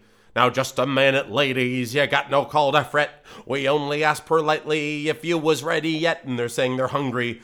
And then the ladies are all together like, you'll get no drinks or victuals till we get across the bay. It goes on. And again, like this is, they're talking about June. Like, have they never heard of June gloom? There's some drawbacks to June as a month. I guess in May, it's like cold as fuck and freezing and snowing for half the year. And so June is very exciting. June in California doesn't mean much. I realize that Oscar Hammerstein is Stephen Sondheim's mentor, but, and you know, he's the master of the master, but Can we agree that lines like fucking "Love has got my brother Junior and my sister's even loonier"? That's not good. We can agree that's not good. Stephen Sondheim, by the way, saw this when he was 15 years old. He was in the audience and he cried his fucking eyes out. And he saw Mary Rogers, his soon-to-be beard, and the daughter of Richard Rogers. They were both crying. But when he heard the song, June is Busting Out All Over, the actress playing Nettie had a very operatic voice. And he thought she was saying, Julie's busting out all over, because she was pregnant. So, haha, that's funny. The closest that we get to a character that, at least by my standards, is in any way sympathetic is Jigger Cragen. Again, be very careful with that name. You don't want to go the wrong way on that.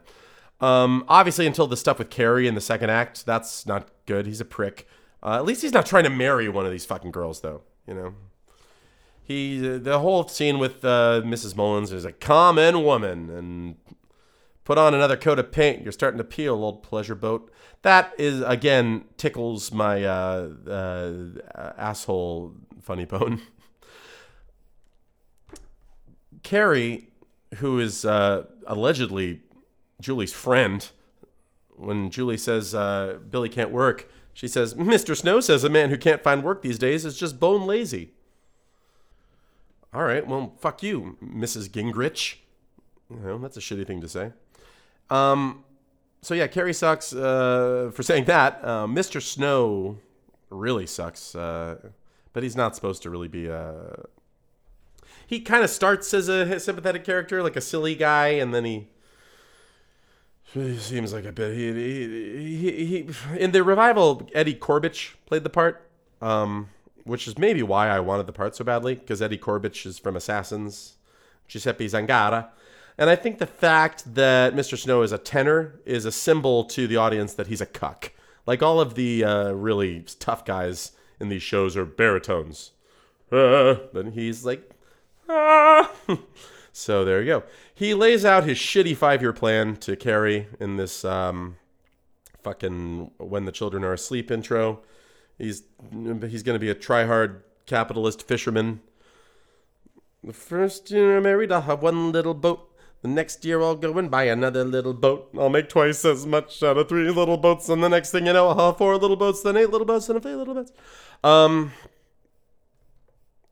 Yeah, and when the children are asleep, he says, we'll sit and dream. The dreams that every other dad and mother dream. Wow. See, Carrie can do better. Or Jesse Mueller's version of Carrie can do better than this guy. This guy is a fucking snooze. And he says himself that he just wants to have the dreams that everyone else has.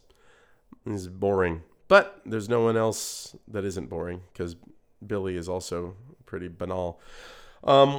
This is around the time we found out that Billy is hitting her. He's hitting Julie. And it becomes nearly impossible to sympathize with him. Maybe in 1945 it was easy. But, yeah, it's like, what? What? Hold on. This is still the hero of the story? Fuck him. That sucks. And then Mrs. Mullins says to him, I hear you're beating her. If you're sick of her, why don't you leave her? No sense beating the poor thing. Like, that's lower than a dog. Like, people wouldn't say... Like, if you were beating your dog, people would be like, what the fuck is wrong with you? Stop hitting that dog and go get some fucking therapy. She's just saying, like, listen, there's no sense beating her. Let her alone, you know. It's horrible. There's no actual hitting of Julie in the movie. There is in the play. When we did it in high school, my director made the insane choice to have it be a real smack. And this poor girl who played Julie, who was a friend of mine, like, one day was, like, seeming down. I was like, hey, what's the matter? And she was like, oh, nothing. It's just, he hit me really hard today. It's fucking ridiculous. Like in a theater school or an arts high school where there's an opportunity to teach someone a stage slap. Although, God, they never look real. Anyway, I can't believe that. But the Mrs. Mullins says to Billy, you're the artist type. You belong among artists. What? He's not an artist. Hurry, hurry, hurry. That's his art. being sexy to the ladies and saying, hurry, hurry, hurry. Oh, let's get through the rest of this fucking thing. This is making me angry. Fucking Carousel. He's singing soliloquy. I used to love soliloquy, and I used to sing it all the time. It was like a feat to play it on the piano and sing it all the way through. But it's a dumb, frustrating song. I think that this show can suck even more than it already does if the people sing operatically, which is a tendency people have a tendency to do, especially when they play Billy. Gordon McRae doesn't do this. He strikes a good balance. He has a musical theater baritone that's like semi-legit. John Raitt kind of also. The guy in the Lincoln Center one, the newer one with Jesse Mueller. I don't know his name, but that's when Billy has an operatic voice. It's just like he transforms the minute he starts singing because he's this fucking idiot. Hey, are you trying to marry me? I like to be with a lot of girls. And then he's like,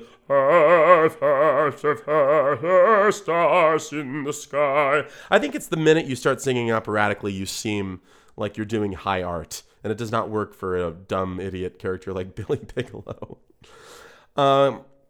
He makes it very clear in this song, Soliloquy, that this hypothetical son that he's going to have, he does not want him to marry a skinny-lipped virgin with blood like water.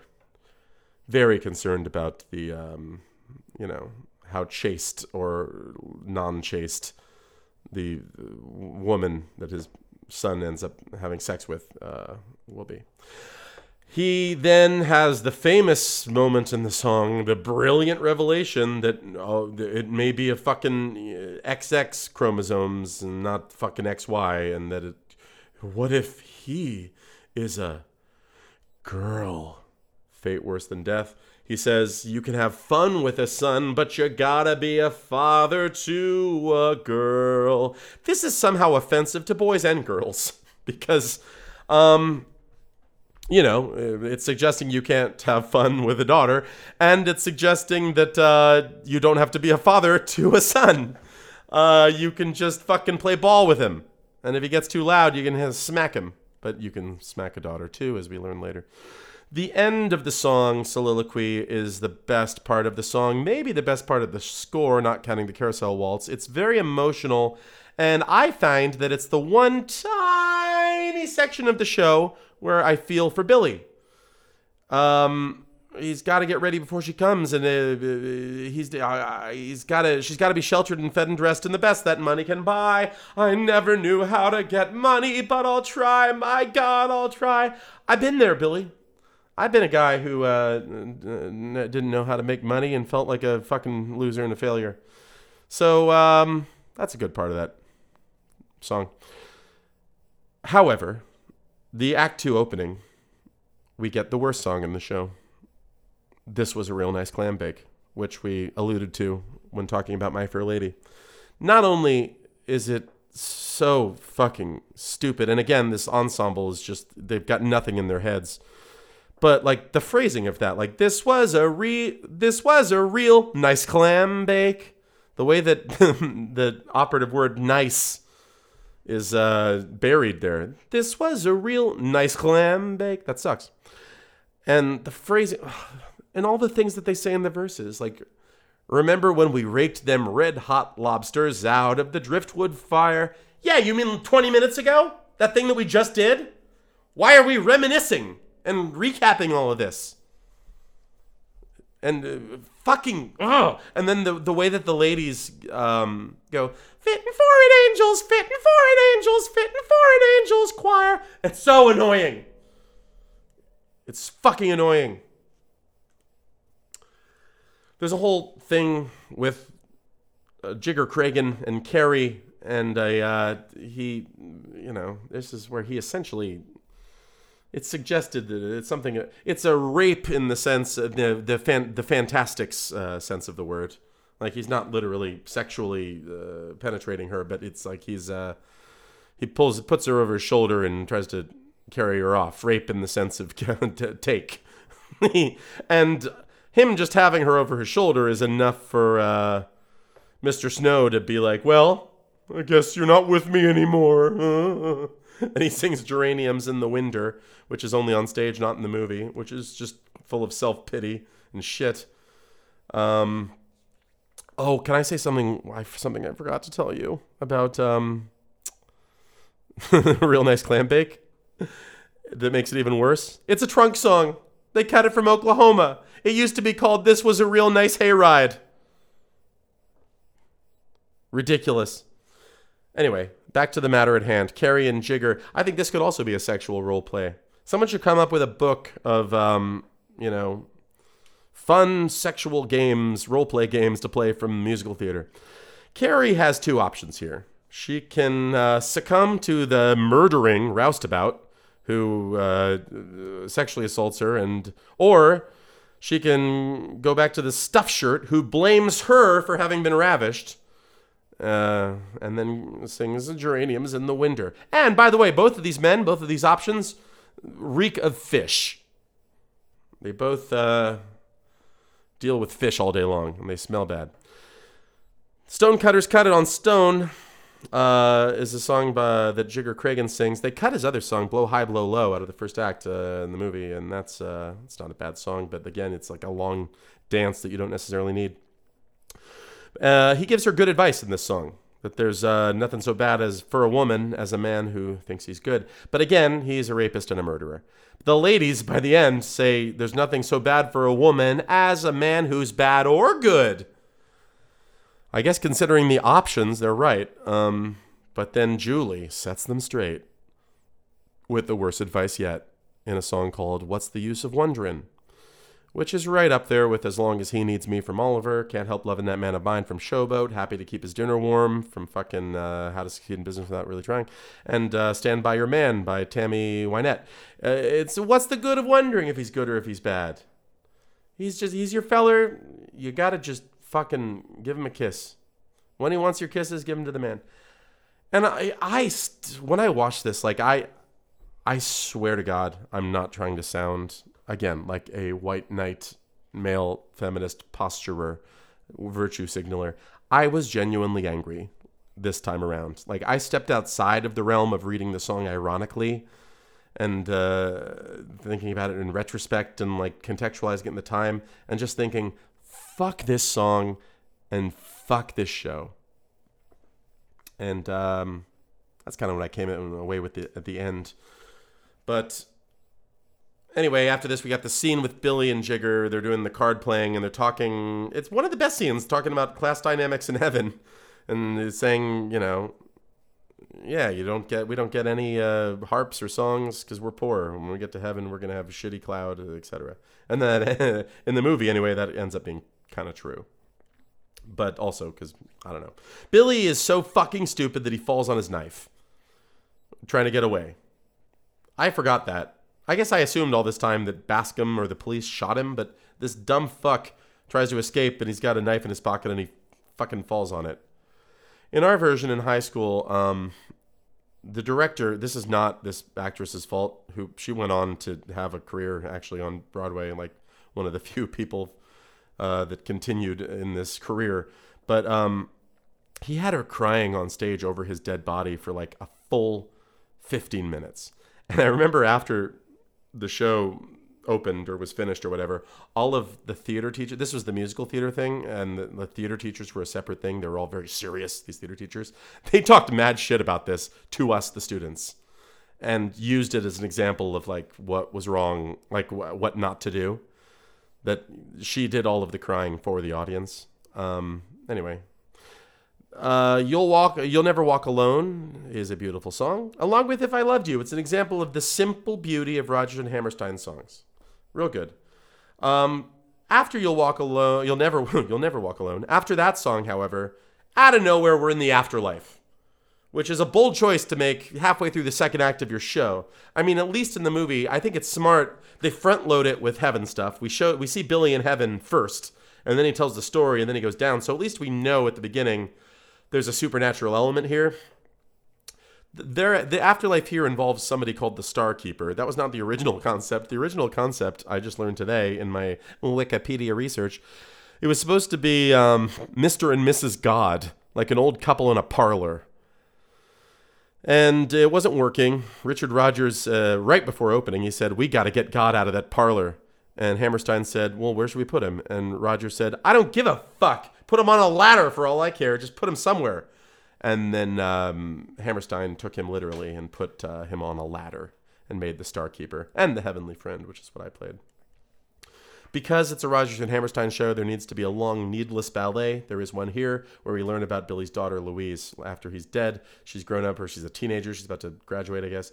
She's this barefoot free spirit. She steals a hat from the haughty snow teenage girl. And then there's some super weird shit where she sees a human version of a carousel, like the carousels in town. And she gets seduced and abandoned by some carnival barker type dude, even though she's like 12 fucking years old, or looks like she is. I guess she's graduating high school. And then all of the kids in the town go, shame on you, shame on you, shame on you. And it's very annoying. And Louise says, I hate all of you, and collapses onto a wheel. Somehow, Julie has a big fucking cottage, which is not explained. Her journey after the death of Billy to provide for her only daughter as a single mother, it's all that they say is that she has a lot of grit, but we're not 100% sure how she gets that big cottage. Enoch Jr. Is like wants to like marry Louise, but then he says, "Oh, it'll be hard to convince my father to marry beneath my station." Little asshole. I do like that term. When someone says something's beneath their station. Billy, even in after death, is such a stupid asshole idiot that he smacks his fucking daughter for practically nothing, just because she's afraid of stranger danger. She's like, no, I don't talk to me. I don't know who you are. And then he's like, smacks her. And then the Heavenly Friend, who I think is really the only, maybe I'm biased, he's the only character that offers any sort of wisdom or intelligence up to this point. He has a weirdly aggressive line where he says to Billy, failure, you struck out blind again. Anytime there's any difficulty, all you do is hit someone you love. Failure. That was my big moment as the Heavenly Friend. Then we get to a line that people use, myself included, I've used, to invalidate Carousel by talking about how bad it is. Louise says, he hit me, but it doesn't hurt. Is it possible, Mom, for someone to hit you hard, and you don't feel it at all? And then Julie says, it is possible, sweetheart, for someone to hit you hard, and it doesn't hurt at all. This is the last line of Lilium, the play that this is based on. And it's like that song by the Shirelles, he hit me, and it felt like a kiss. In the 50s and 60s, folks, you are excused for hitting your lady if you just did it out of love. That's a shame. But, and I don't even mean to be, like, I went from having like a cynical, scorn of this to having like, I am outraged by the fact that Carousel exists. It sucks. It fucking sucks. And then the country doctor is the same actor that plays the Starkeeper. And Billy's like, isn't that the fucking Starkeeper? And then the Heavenly Friend says, yeah, a lot of these country doctors and preachers remind you of the Starkeeper. So country doctors and preachers are God somehow. That's great. That's great. The big problem, of course, with the ending, especially so in the play, this is the difference between the play and the movie. It's even worse in the play. In the play, Billy is like in a purgatory place and he demands to speak to the highest judge of all. He sings the song, The Highest Judge of All. So he sings the song to the Starkeeper. And then he's like, if he sets things right, then he can go to heaven. And this is, he sets it right by doing practically nothing. He attends the graduation, but he's invisible. And while the country doctor is given the real wisdom, he's saying, don't be held back by the failure of your parents. Don't be scared of people not liking you. You just try liking them. He stands near Louise and says, listen to him. Believe him. Even though she looked like she was already listening. And then he sidles over to Julie and he's like, hey, Julie, I love you. I've always loved you. And that gets him into heaven. As if shitty, dumb men who hit their wives, they never say that they love them after hitting them. It's fucking bad. Anyway, God. Billy's outfits in the movies, at least, are pretty fire, to quote the kids these days. They originally cast Frank Sinatra in the role of Billy, which, you know, would have sucked, but Billy sucks. So, you know, having an asshole play an asshole would have been fine. I guess the mob is going to murder me for saying Sinatra is an asshole, but here's an example of Sinatra being an asshole. He recorded all of the songs that they're going to overdub for the movie, but then they said they need to do takes. They need to do 2 complete takes of every scene, one for CinemaScope and one for CinemaScope 55. I don't know what that means, but the legend is he said, no, you're paying me for one movie. I'm not going to do 2 movies unless you want to pay me for 2 movies. And so he left.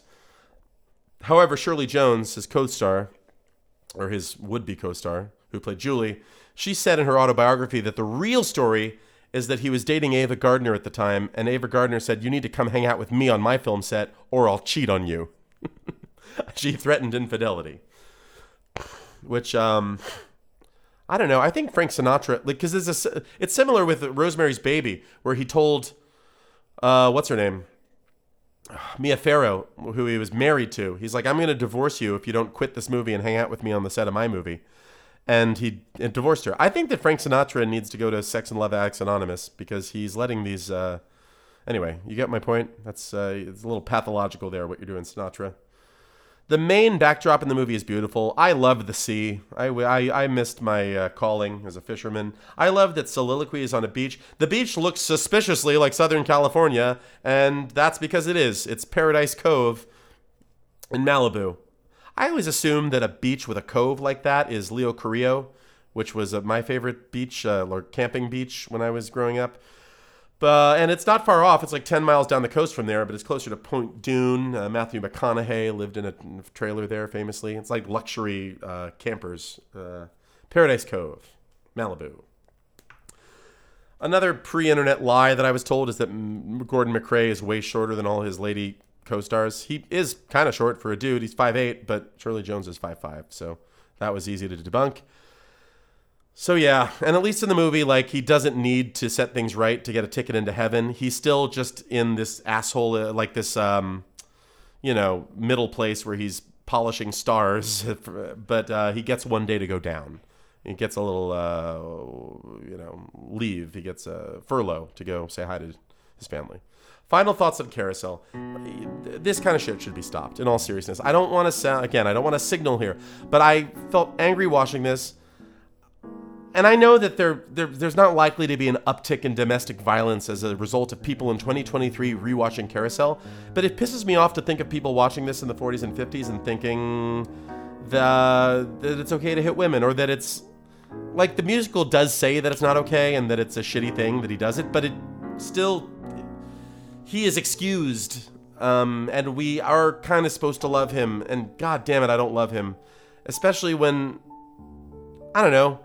The alternative to being Billy is being an empty-headed piece of shit singing about lobsters and clams your whole life. Or being Jigger Cragen. Anyway, made it in under 2 hours again. I'm getting good at this. This podcast is over. Let me come up with a line real quick. Okay, this was a real long podcast. I talked a lot of shit. My Fair Lady's a smash, and Carousel's trash, and now I really should quit. Okay, they can't all be gems. Very few of them are. Last week's was the first one that actually worked out. Thank you for listening, and until next time, throw up a rumpus, but don't lose the compass.